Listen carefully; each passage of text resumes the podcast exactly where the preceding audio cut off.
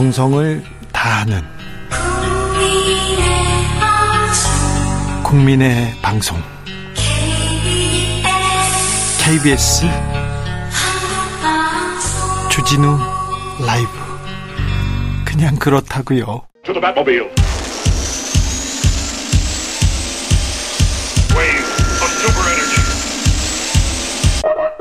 주 기자의 1분 국무총리 직속 자문기구인 경찰제도발전위원회 위원장 박인환 위원장이 문재인 전 대통령을 간첩이라고 했습니다.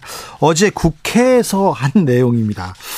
아, 어, 국민의힘 박덕흠 의원은 국회 정보위원장인데요. 박덕흠 의원과 국가정보원 퇴직자 모임인 양지회가 국회의원회관에서 개최한 토론회에서 이런 얘기를 한 겁니다. 문재인이가 간첩이라는 걸 빼놓고는 설명할 수가 없다. 70% 이상의 국민은 모르고 있다. 70% 이상이 뭘 모르고 있는지는 모르겠는데요. 그 다음에 문재인이 간첩이라는 것을 모르고 있다. 이렇게 말하자 청중들한테서 큰 박수가 터져 나왔다고 합니다. 검사 출신 박인환 위원장은 경찰 제도를 개선하겠다면서 꾸려진 경찰 제도 발전위원회 초대 위원장에 임명됐습니다.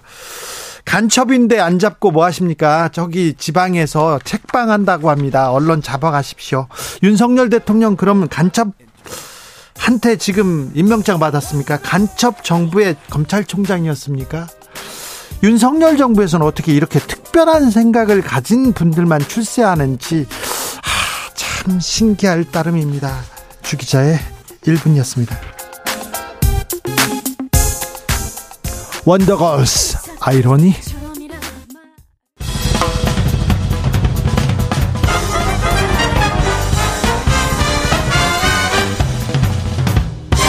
훅 인터뷰 훅 인터뷰 이어가겠습니다. 교육부가 어제 사교육비 경감 대책을 발표했습니다. 킬러 문항 없이도 수능 변별력 확보할 수 있다고 했는데요.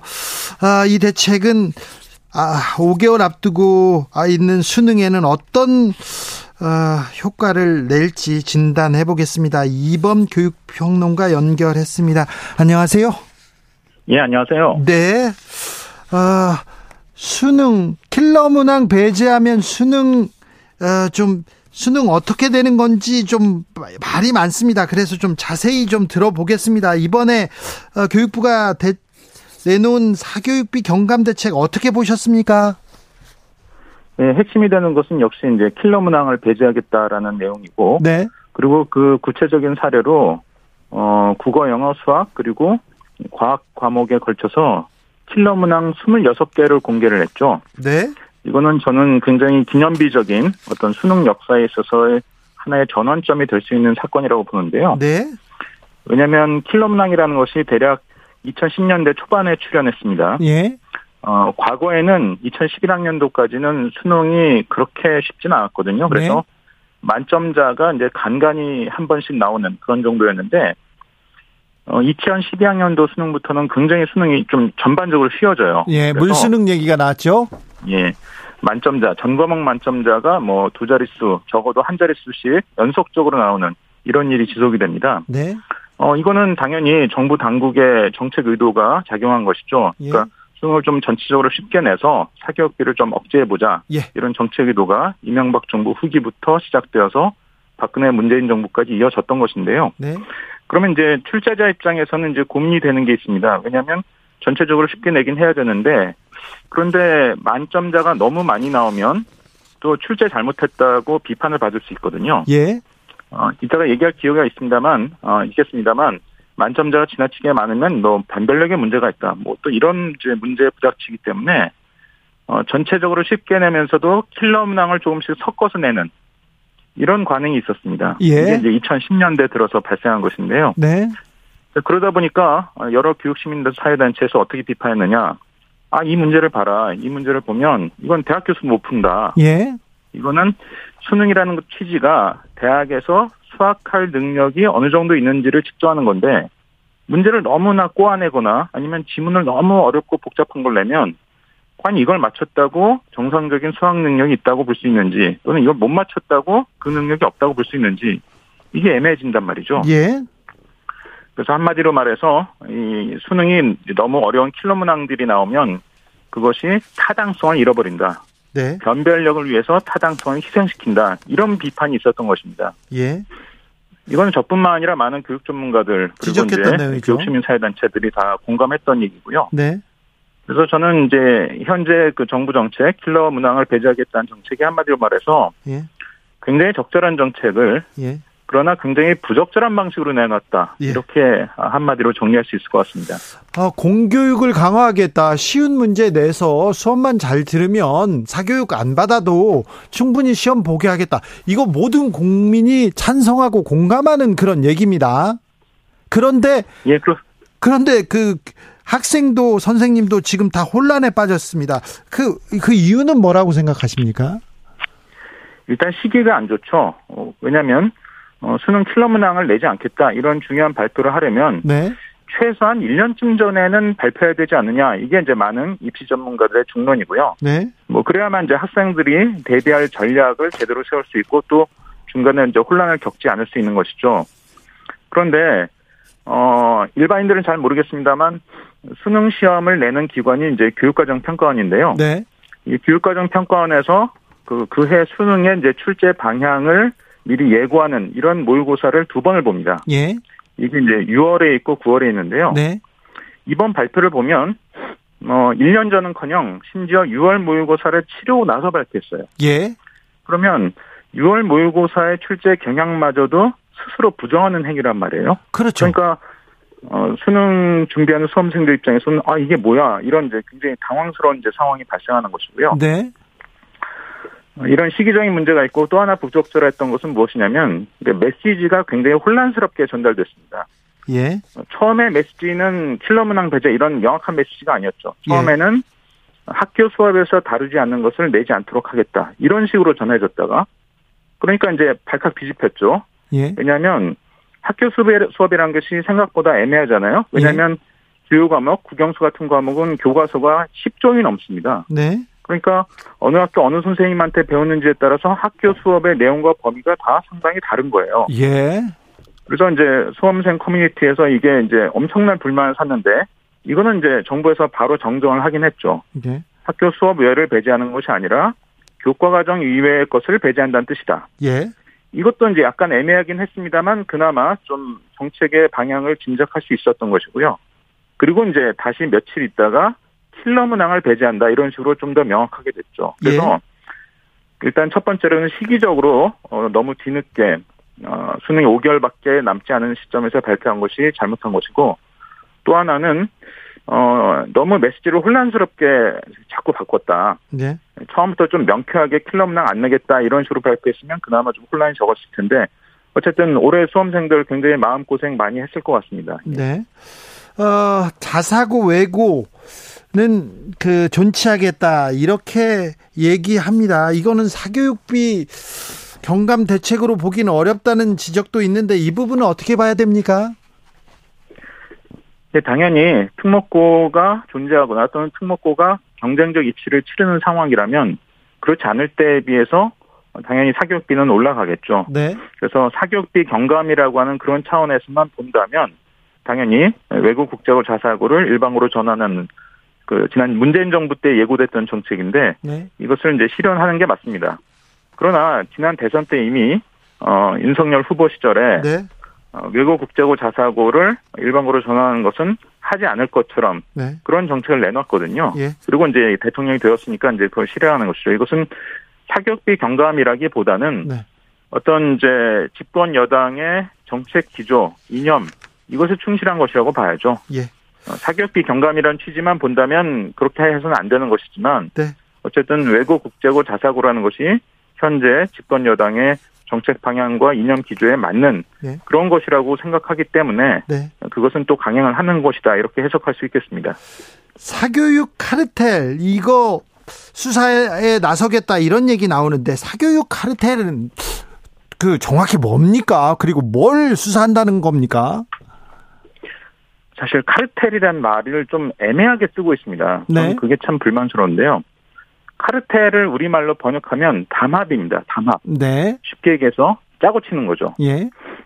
A라는 사람과 B라는 사람이 야 우리 지금 판매 가격을 요 정도로 좀 제한하자. 예. 해서 이제 짜고 치면서 이제 판매 가격을 제한한다면 그러면 이제 담합 그걸 이제 영어로 번역한 것이 카르텔인데요. 네. 그런데 사교육과 지금 수능과의 관계는 공생관계라고 볼 수는 혹시 있겠지만 또는 기생관계라고 볼 수는 있겠지만 네. 이걸 담합이라고 보기엔 조금 어렵지 않나는 생각이 들어요. 왜냐하면 담합이 되려면 교육부는 아 수능을 이렇게 킬러 문항을 내면 사교육이 늘어나겠지.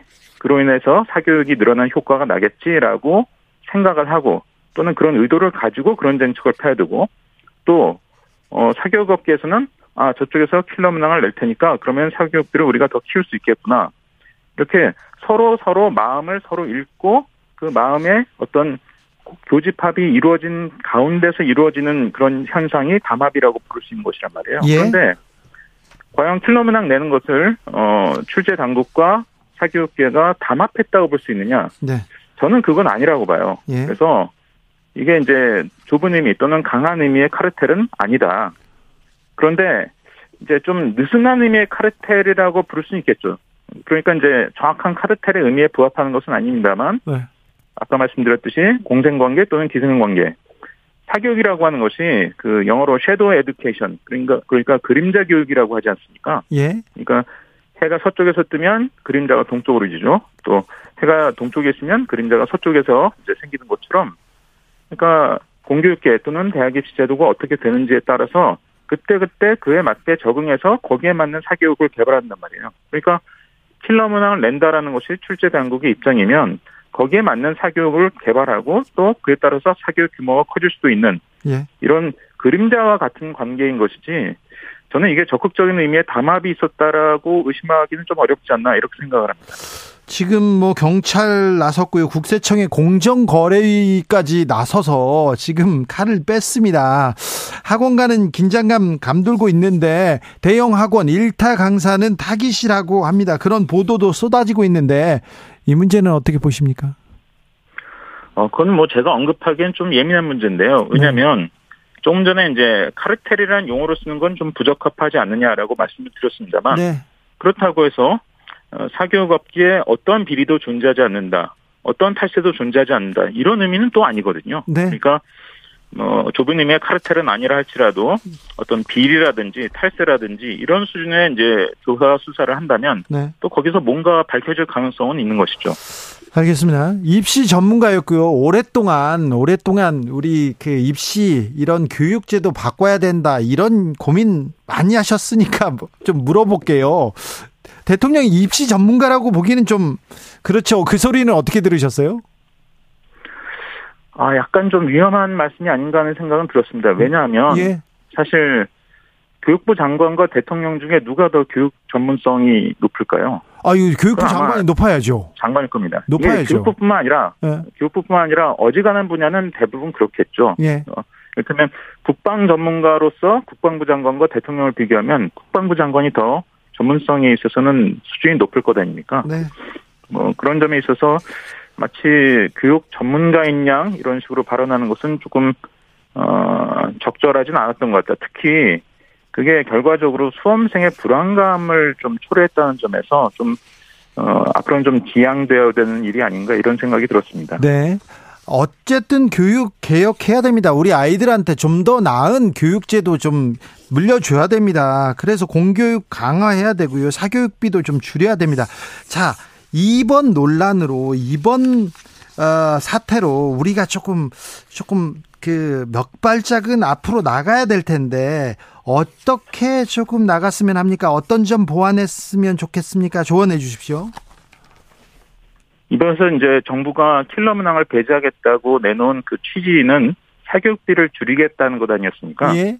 근데 사교육이란 거를 이제 초점을 맞추면 사교육을 유발하는 요인은 크게 두 가지가 있는데요. 하나는 좀 구조적인 요인이고 또 하나가 좀 이제 입시와 관련된 기술적인 요인입니다.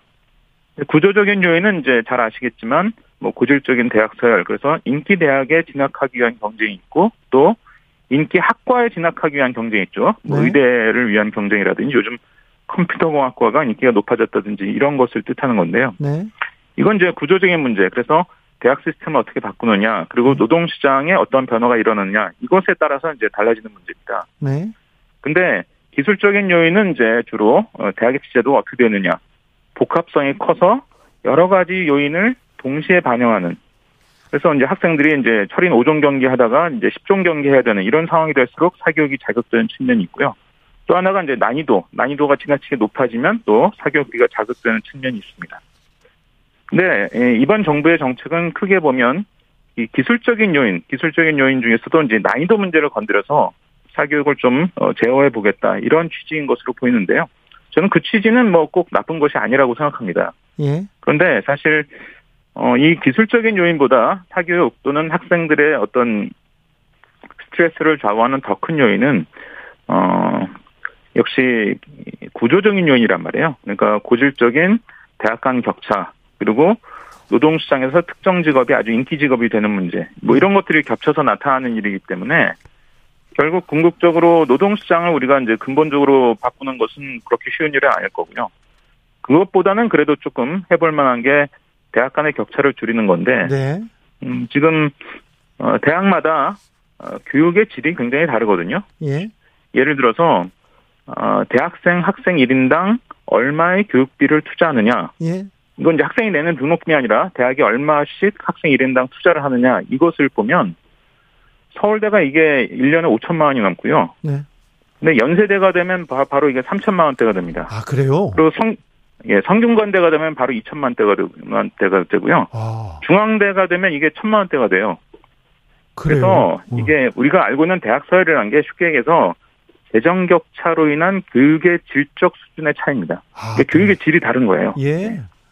그러네요. 그리고 이제 그게 그게 굳어지면 학벌로 이제 이게 이어지는 거거든요. 그래서 어, 한국 대학 전체적인 수준의 상향 평준화가 필요하다. 쉽게 얘기해서 좀 대- 좋은 대학이 지금보다 훨씬 늘어나게 만드는 적극적인 정책이 필요한데 뭐 지금 교육부가 뭐 글로컬 대학 30개 지정하겠다. 뭐 그 내놓은 재정 수준을 보면 아주 간에 기별도 안 가는 그런 재정 가지고 뭐 뭘 해보겠다는 건데 그런 식으로는 되지 않고요. 굉장히 적극적인 재정 투입을 통해서 대학의 수준을 좀 상향 평준화, 그러니까 좀 엇비슷한 좋은 대학들이 굉장히 지금보다 많아지게 하는 그런 적극적인 정책이 필요하다라고 봅니다. 공교육 정상화 대학 개혁 그리고 교육 개혁까지 참 갈 길이 멉니다. 우리 아이들을 정글 같은 그냥 학교에다 몰아넣고 시험 봐라 시험 잘 보면 된다 이렇게 얘기하는 거는 좀 너무 무책임한데 아무튼 우리 교육의 미래를 위해서 계속 고민하는 시간 갖겠습니다. 자주 얘기 듣겠습니다. 예, 고맙습니다. 이범 교육평론가였습니다. 정치 피로, 사건 사고로 인한 피로, 고달픈 일상에서 오는 피로. 오늘 시사하셨습니까? 경험해 보세요. 들은 날과 안 들은 날의 차이. 여러분의 피로를 날려줄 저녁 한 끼 시사. 추진우 라이브.